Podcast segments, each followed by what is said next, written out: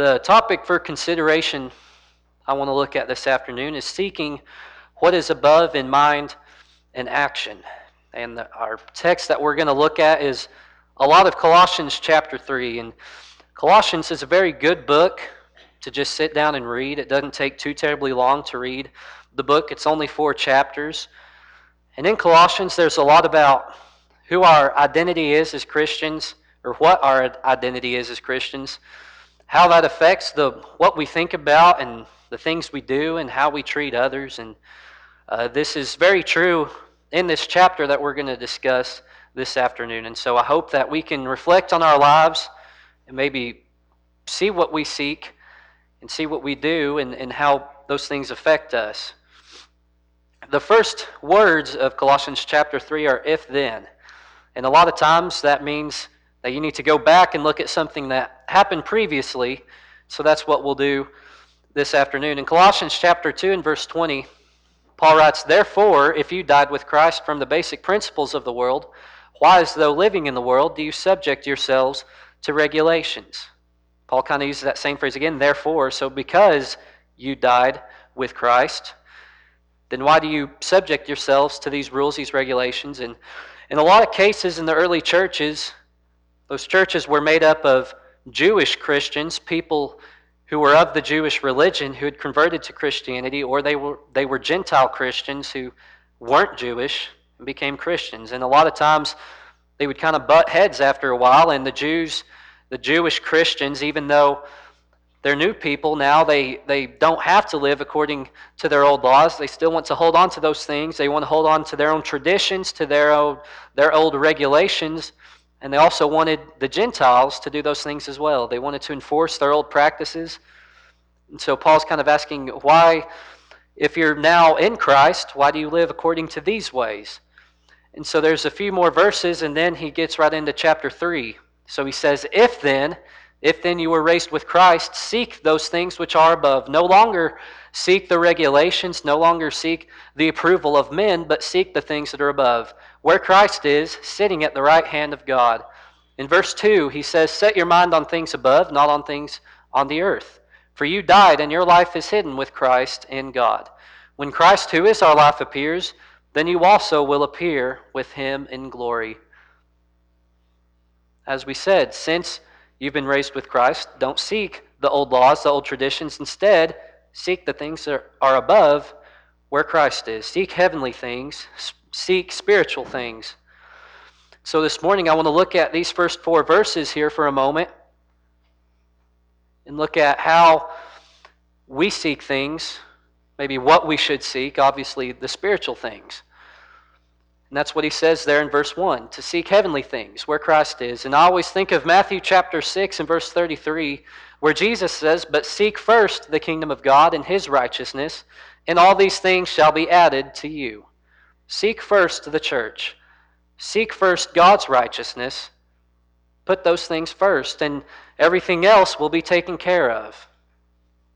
You know, our lives must reflect our action in seeking Christ and making Him our complete focus. In Hebrews chapter 12 and verse number 2, the Hebrew writer says, Looking unto Jesus, the author and finisher of our faith who for the joy that was set before him endured the cross, despising the shame, and has sat down at the right hand of the throne of God, looking unto Jesus. The verse before talks about this race that we are to run, this race that we are to run with patience, with endurance.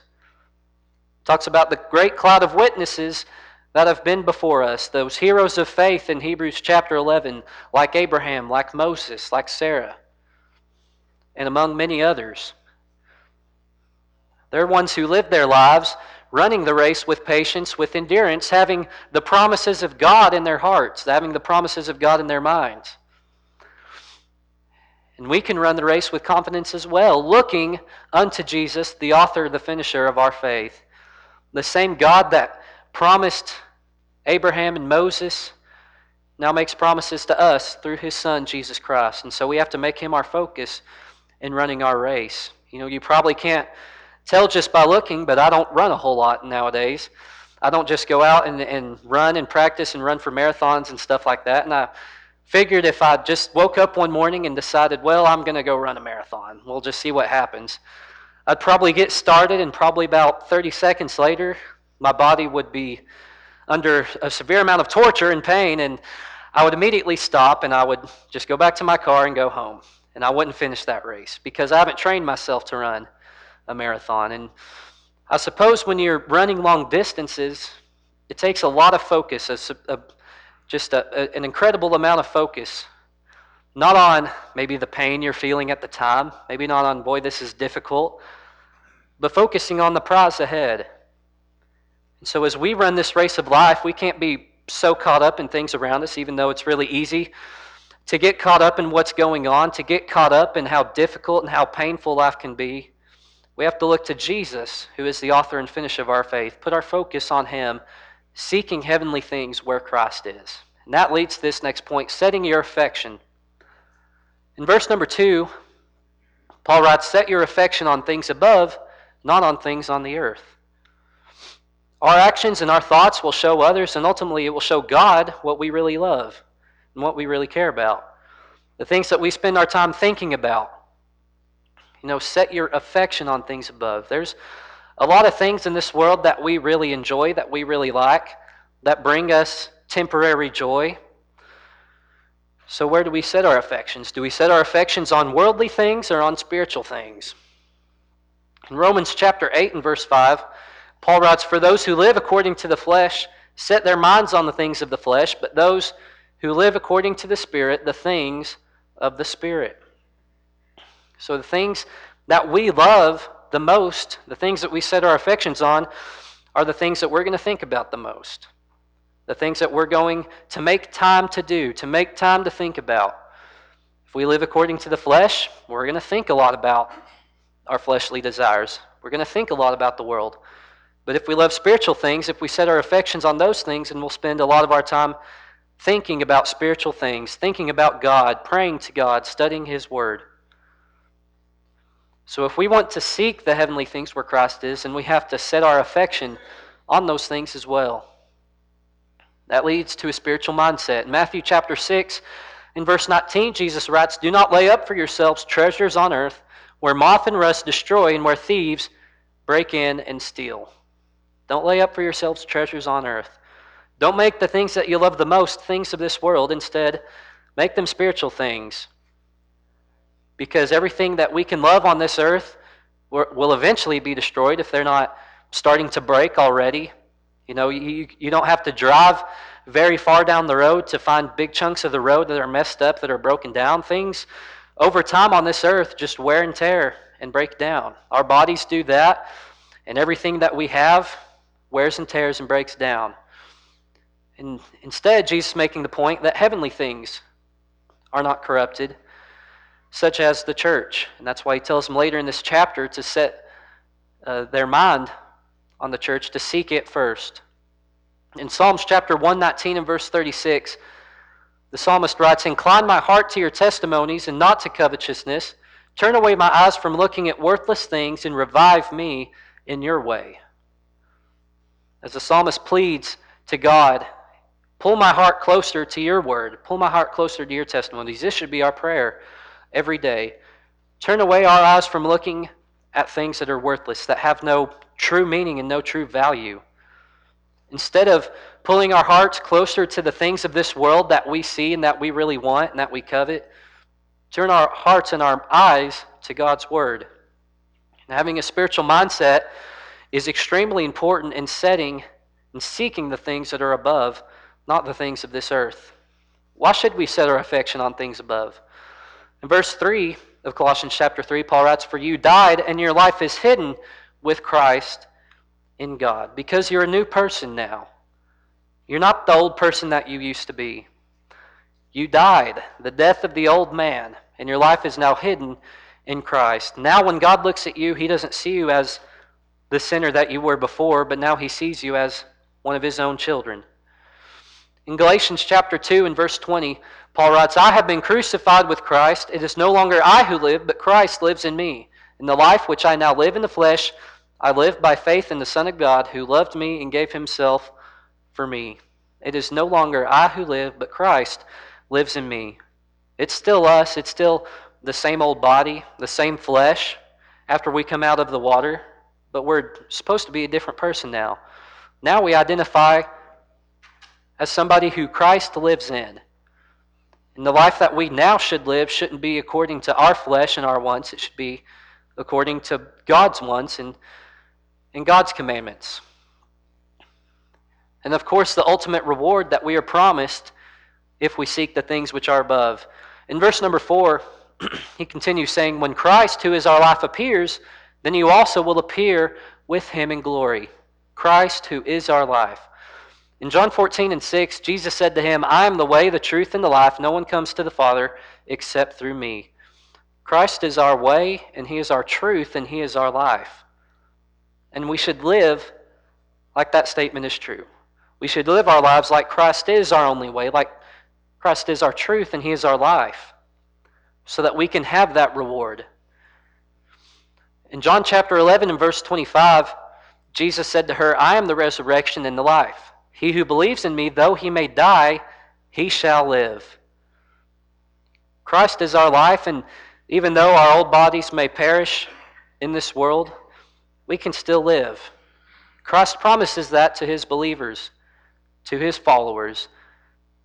Though we may die, we shall live eternally. There's that ultimate reward that we have in front of us if we seek Christ first, if we live like we're seeking Christ first. And so, this chapter at verse number five, it kind of transitions a little bit from seeking things which are above now to how we live our lives. Because ultimately, what we seek will tell a lot about what we do. What we seek will influence our decisions greatly.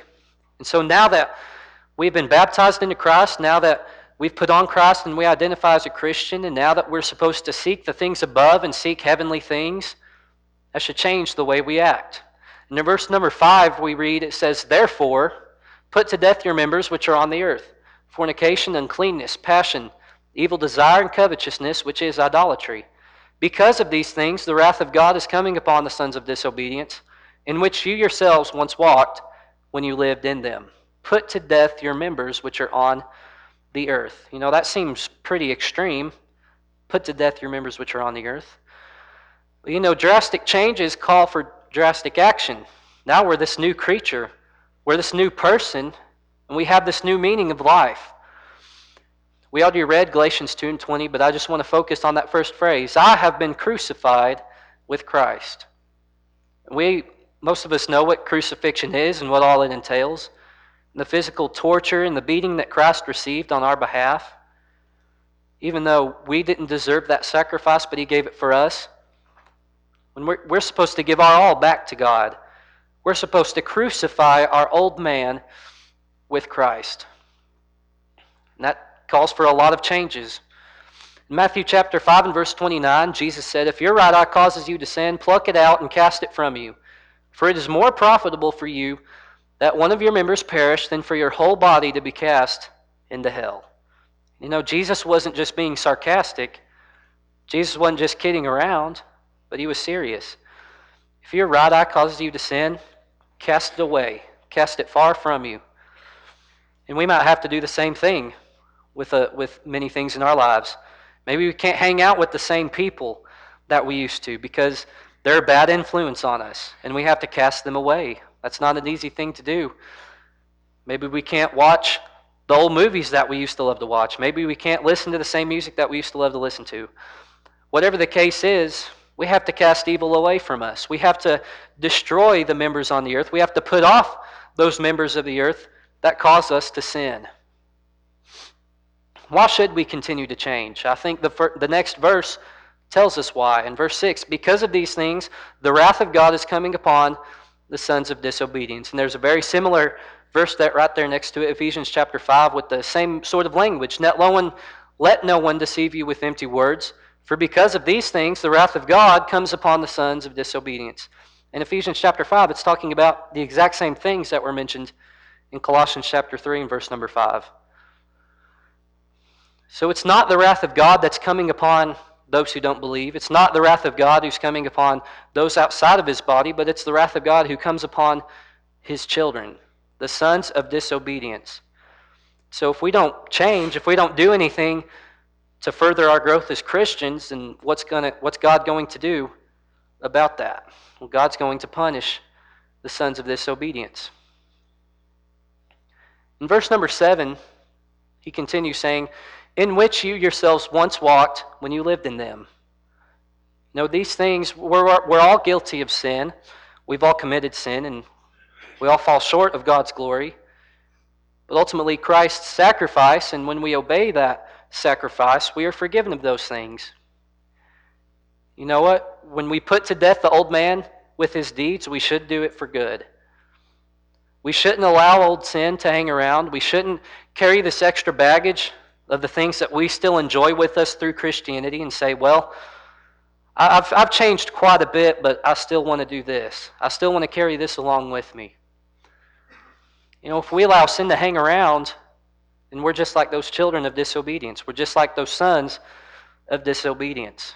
So we have to put those things off for good. And he continues this thought of putting off certain things, but then replacing that with something else, with something better. In Colossians chapter 3 and verse number 8 says, But now you yourselves are to put off all these anger, wrath, malice, blasphemy, filthy language out of your mouth. Do not lie to one another, since you have put off the old man with his deeds, and have put on the new man who is renewed in knowledge according to the image of him who created him. Where there is neither Greek nor Jew, circumcised nor uncircumcised, barbarian, Scythian, slave nor free, but Christ is all and in all. Now he tells him, continue to put off these things. Since you have put off the old man with his deeds. Now put on the new man who is renewed in knowledge. So, since we put off the old man with his deeds, we're supposed to put off, continue putting off the deeds. You can't put off the old man with his deeds and still carry around those old deeds. Instead, you put on the new man with the new deeds, the new works of God, and seeking him first. If we want to seek Christ, if we want to seek those heavenly things that are above, we have to do this. We have to put off our old deeds and put on new.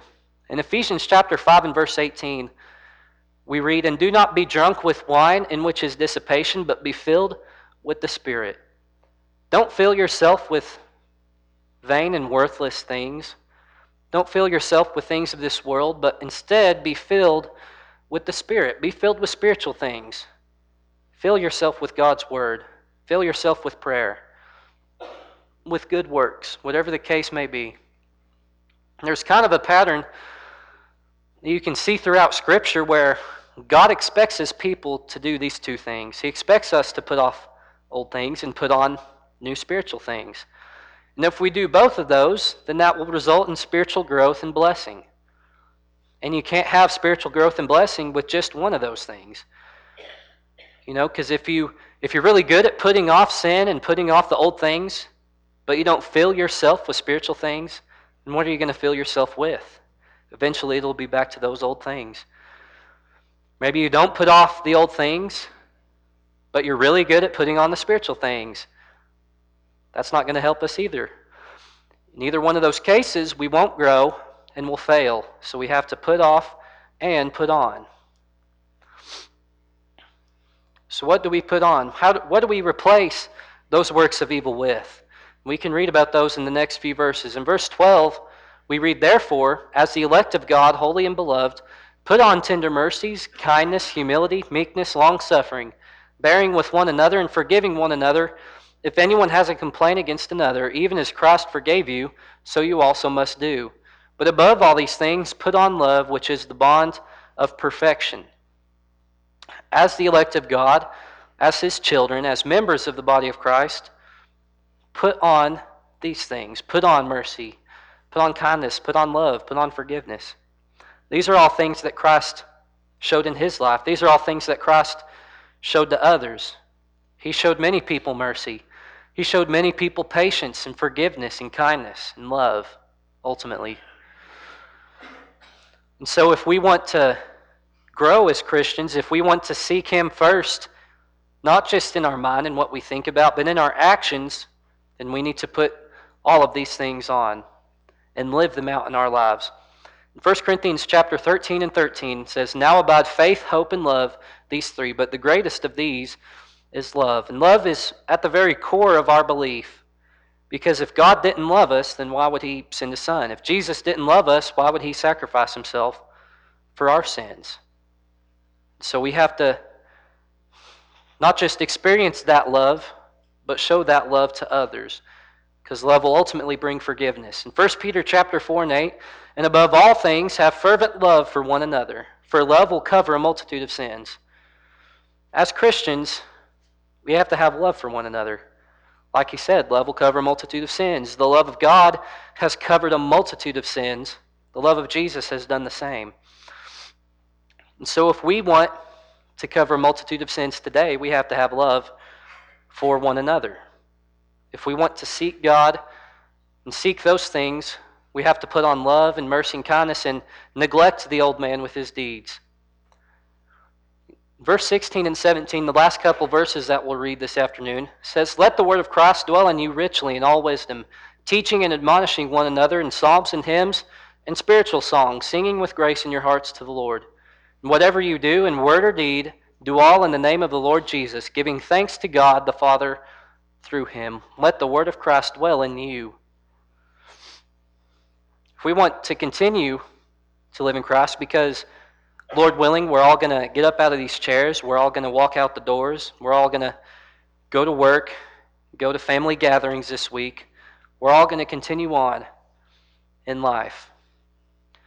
And we have to continue to grow as Christians if we want to, to have those blessings, that, that promise of the reward of heaven.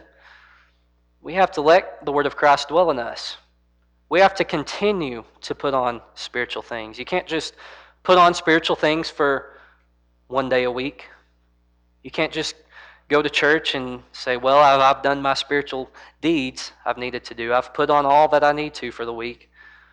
We have to continue every day, allowing the Word of Christ to dwell in us and allowing our deeds, what we do, whether that's through speech or action, to be in the name of Jesus. So if we seek Him first, if we truly do, then our actions and our thoughts and our words will reflect that. And I think that's what all of our goals should be as we live in this life to seek Christ first and not just to say, well, I seek Christ first, but actually to do it, actually to live that life of seeking Him. So, as we close this afternoon, there's a couple things that I want to leave with us to think about. Putting Christ first in mind and action is, is what we should be all about as Christians. And then by doing so, if we want to put Christ first in, in our actions, then we have to put off the death. We have to put the, to death the deeds of the old man and also put on the deeds of Christ. And if we do those things, I believe that we can be successful Christians and make a difference in this world. Thank you for listening to today's sermon podcast. If you'd like to know more about this subject or any other Bible topic, send us a message at our Facebook page, The Church of Christ, Wheeler Area.